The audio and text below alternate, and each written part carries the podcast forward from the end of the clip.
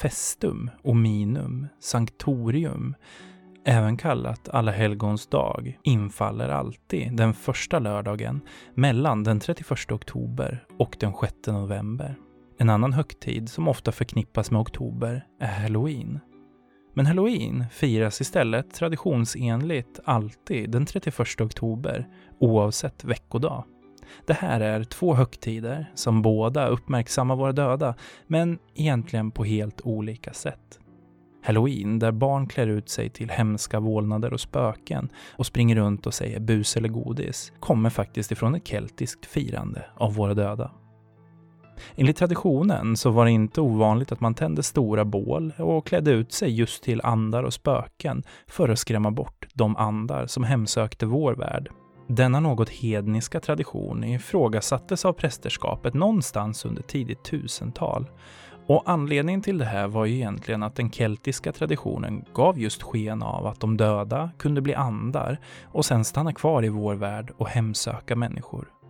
Man ville helt enkelt ta den här högtiden med halloween och göra den mer rumsren och även få in kyrkan på ett hörn. Tanken med den här nya traditionen var att istället för att just driva bort onda andar så skulle familjer, anhöriga och vänner samlas för att smycka gravar och tända ljus till minne av våra döda. Självfallet, eftersom det här är en högtid skapad av kyrkan, så kan inte heller en stilla bön skada. Huruvida man faktiskt lyckades ta bort den här keltiska traditionen eller inte låter jag vara osagt. Men vi vet idag att vi har två högtider som är svåra för många att placera datummässigt. Dagens avsnitt är en Alla helgons dag special som utkommer en dag efter det ordinarie avsnittet. Den berättelse vi idag ska få ta del av är skriven av författaren Mikael Mansén Mikael är en författare vars verk sträcker sig över lika många genrer som de berör lika många känslor. Fruktan, avsky, skuld och makt blandas lika ofta med skönhet, kärlek, längtan och poesi. Och utöver sina två romaner, Guds synd och Elin, så har Mikael också skrivit en mängd noveller. Bland annat medverkar han i Mirami förlags erotiska novellsamling Tabu och även i den kommande antologin Folktro. Idag kommer ni få lyssna till hans novell Seriemördaren. Och det är en novell som går åt det mörkare och mer poetiska hållet. Och så här innan skulle jag vilja höja ett varningens finger för att den här kommer väcka känslor. Oavsett om man vill eller inte. Speciellt med den här novellen och denna Alla helgons dag special, det är att den blir uppläst av den eminente Mattias Edborg Mattias driver podden Mannen med den gula rocken. Och när ni har lyssnat på det här avsnittet så tycker jag att ni gör rätt i att göra ett besök hos Mattias och hans Mannen med den gula rocken.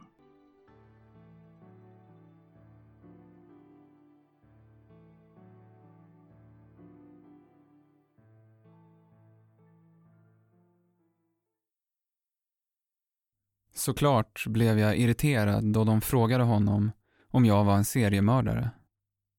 Seriemördare låter så plumpt, så opersonligt. Att klumpa samman mig med tusentals andra kändes inte rätt. Deras själ var deras och mina var mina. Till att börja med hade jag aldrig mördat oskyldiga.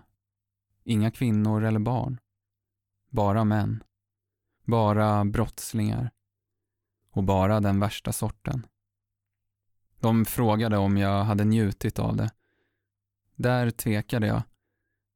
På något vis visste jag att om jag erkände att jag hade gjort det så skulle jag direkt placeras i seriemördarfacket.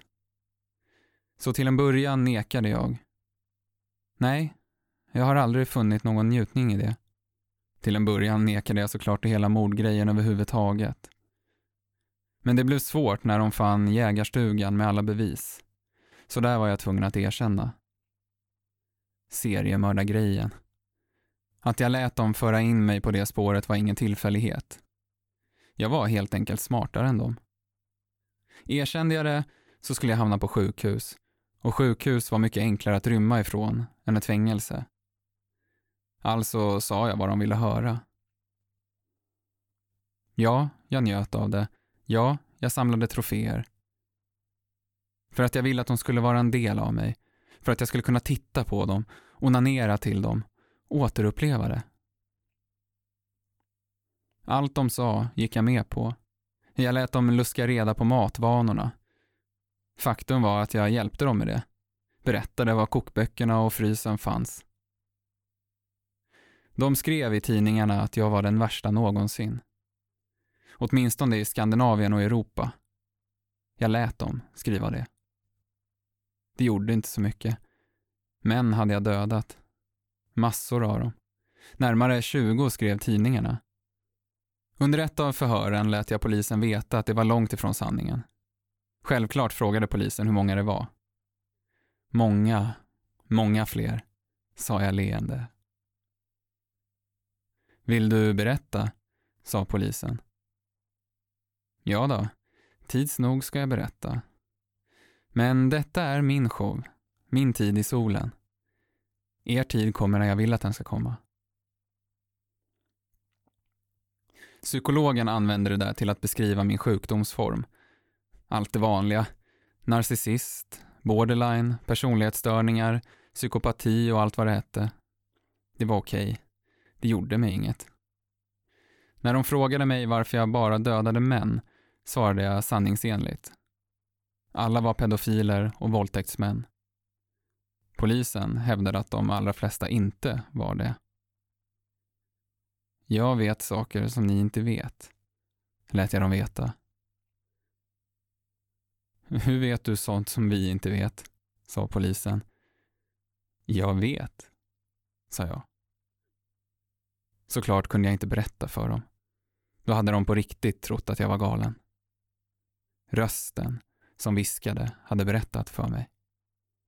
Hade jag bara börjat höra den en dag så hade jag själv ifrågasatt om jag var galen. Men nu var det inte så. Rösten hade kommit till mig redan som barn och den hade aldrig ljugit. Den där första gången då den hade varnat mig för tåget. Den andra gången då den hade berättat om skatten. Om den gamle mannen som bodde i det stora huset och vad han hade i sin källare. Allt hade stämt.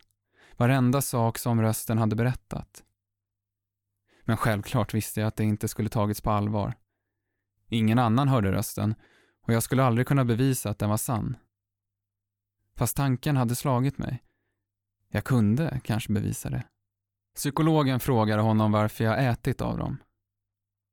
För att svälja deras själar, ta deras livskraft, bekände jag. Psykologen log åt det, men jag såg i ögonen hur skräcken tändes. Det fanns inga bevis, bara berättelser. I underjorden, bland alla förlorade. Bland knarkarna, bland deliriumalkoholisterna. Där visste man. Där såg man själarna från de som dog. De förlorade visste inte vad man skulle göra med de döda, men de såg verkligheten för vad den var. Jag rörde mig inte bland dem. Istället vandrade jag själv i underjorden, bredvid de rålande tågen, djupare in i betonggångarnas labyrinter. Där fann jag stora, bortglömda salar. Länge utforskade jag de övergivna hallarna. Alltid ensam, alltid lämnad åt mina egna tankar. Till slut, efter en evighet av utforskande, hittade jag den fallna ängens rum. En liten sal med en svart sjö i mitten. Längs med väggarna fanns ekande ståltrappor och levande alger. Där fanns en känsla och en doft som jag aldrig tidigare känt. Förundrad över det jag kände satte jag sig vid sjön och studerade dess yta. Vid något tillfälle somnade jag till. Det var då rösten kom till honom. Torr, djup och fylld av styrka. Allt liv kommer från djupet, sa den. Allt liv kommer från vattnet. När jag öppnade ögonen var jag säker på att jag drömt. Men då rösten på nytt tog till orda gick vågor av rädsla genom kroppen. Du har kommit hit ner till underdjupet, till mig, för att lära, fortsatte rösten. Rädd bortom all beskrivning var jag, men lyckades ändå svara ja. Du har kommit för att du vill ha ett syfte. Rösten var så tung att den fick väggarna att skaka. Något som liknade en feberfrossa drog igenom mig. Jag ville se det som talade och såg mig om med paniken vibrerande i kroppen. Först trodde jag att den skulle stå i dörröppningen bakom mig, men då den var tom vände jag åter blicken mot sjön. I det svarta, glittrande vattnet såg jag den. Först likt en otydlig gestalt, men snart tog den form och reste sig ur sjön. Det var det vackraste och mest skrämmande jag någonsin sett. En ängel, svart och oljeskimrande, med vita glödande ögon. Den steg upp från sjön, la en hand på hans kind och lutade sig ner. Under några sekunder och en evighet såg de in i varandras ögon. Låt mig ge dig ett syfte, sa ängeln. Sen lutade den sig närmre och tryckte sina läppar mot mina. Jag svävade in i ett mörker, såg blixtar dansa över ett svart hav, såg en strid i himlen, såg en stjärna falla. Trots att inget hördes visste jag vad det var. Gud i strid mot de revolterande änglarna. Lucifer i strid mot Gud. Jag såg sanningen, förstod vad striden handlade om. Gud var ond och Lucifer var god. Gud ville ha människan som slavar och Lucifer ville befria dem. Striden var hård. Den skakade världsalltet och verkligheten. Lucifer förlorade kampen och slungades ner mot jorden och här fortsatte jag att kämpa en förlorad strid. Jag stred mot orättvisor, mot tyranner, mot mördare, mot monster. I årtusenden hade det varit så. Och ibland sökte han upp människor som jag för att få hjälp i sin kamp. Ordlöst hade jag frågat om ett syfte och nu hade jag fått det. Jag skulle mörda för Lucifers skull, för de oskyldigas skull, för de små och svagas skull. Rösten skulle följa mig, vägleda mig. Den gjorde handen stadig och syftet kristallklart. Först verkade jag i hemlighet. Dödade förbrytare, skar halsar, grävde ut ögon, skar upp bröstkorgar och offrade hjärtan till ängen. Efter många, många offer blev jag allt modigare. Jag sökte mig upp i tunnelbanegångarna, ut på Stockholms gator och sökte mina offer där. Jag läste tidningar, såg på nyheter, sökte på internets mörkaste sidor. Allt i jakten på människor att döda. De var så lätta att finna. Överallt läcktes information. Hur många jag dödade vet jag inte. Tidningarna sa 20, men det var långt fler.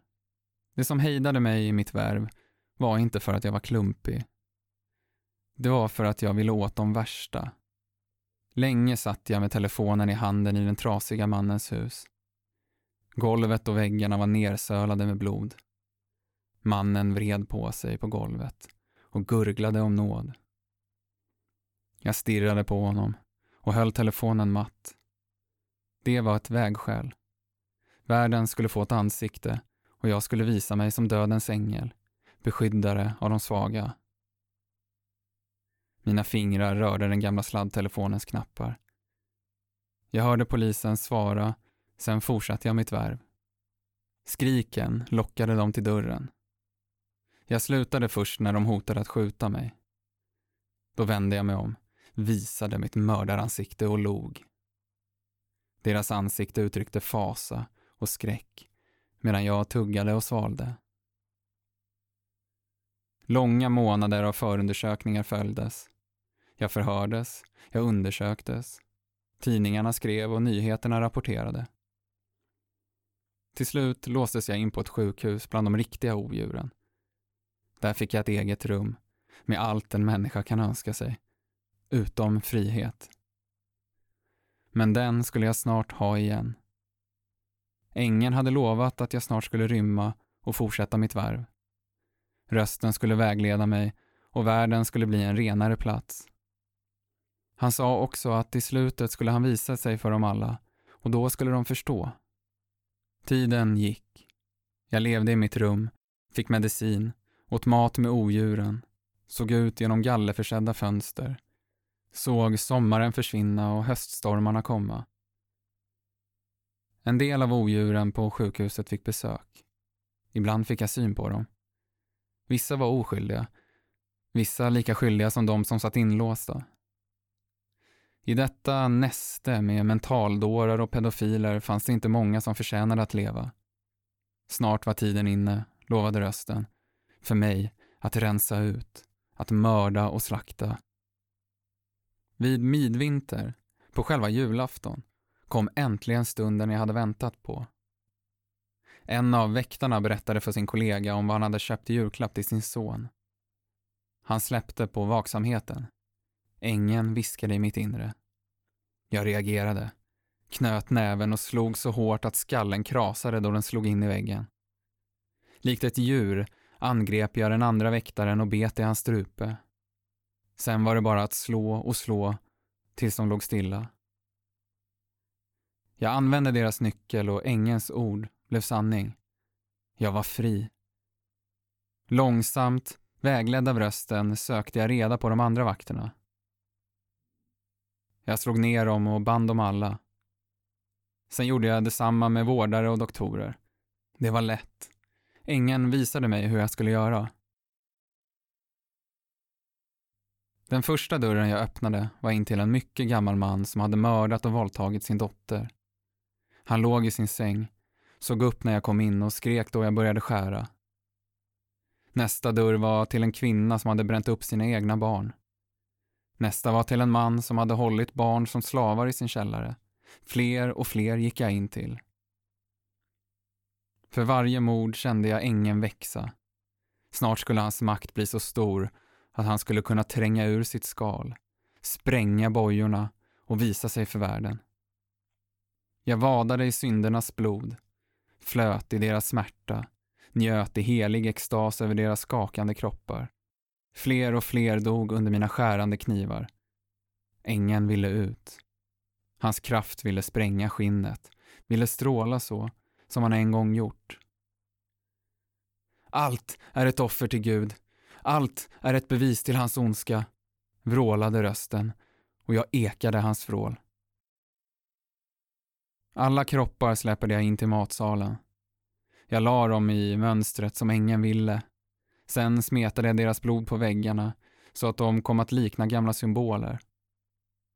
När allt var klart ställde jag mig i dörren och såg ut över salen. Det var en slakt. Ett blodbad. Värdigt det gamla testamentets gud. Det sista jag gjorde innan allt var klart var att starta musikspelaren. Ur den strömmade julsånger som handlade om den gamla massmördargudens son. Den son som han hade använt sig av för att förföra världens massor.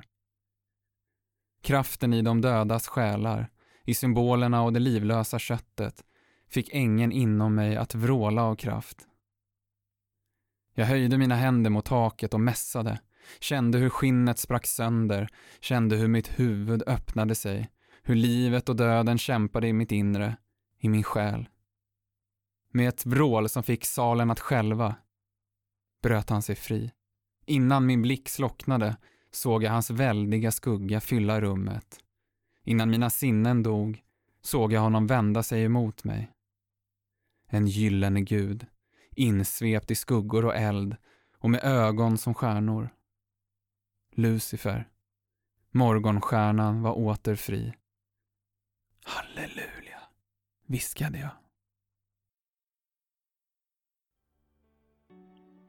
Du har hört novellen Seriemördaren som är skriven av Mikael Mansén och uppläst av Mattias Edeborg. Länk till Mikael Manséns hemsida hittar ni i avsnittsbeskrivningen samt på våra sociala medier. Där kommer ni också hitta en länk till mannen med den gula rocken och mina kontaktuppgifter. Stort tack för att ni har lyssnat på det här avsnittet med Radioväsen. Och vill ni så får ni hemskt gärna lämna ett gott omdöme om podden på iTunes så att podden når ännu fler. Tills vi hörs nästa gång, ta hand om er och ta hand om era nära och kära. Vi hörs.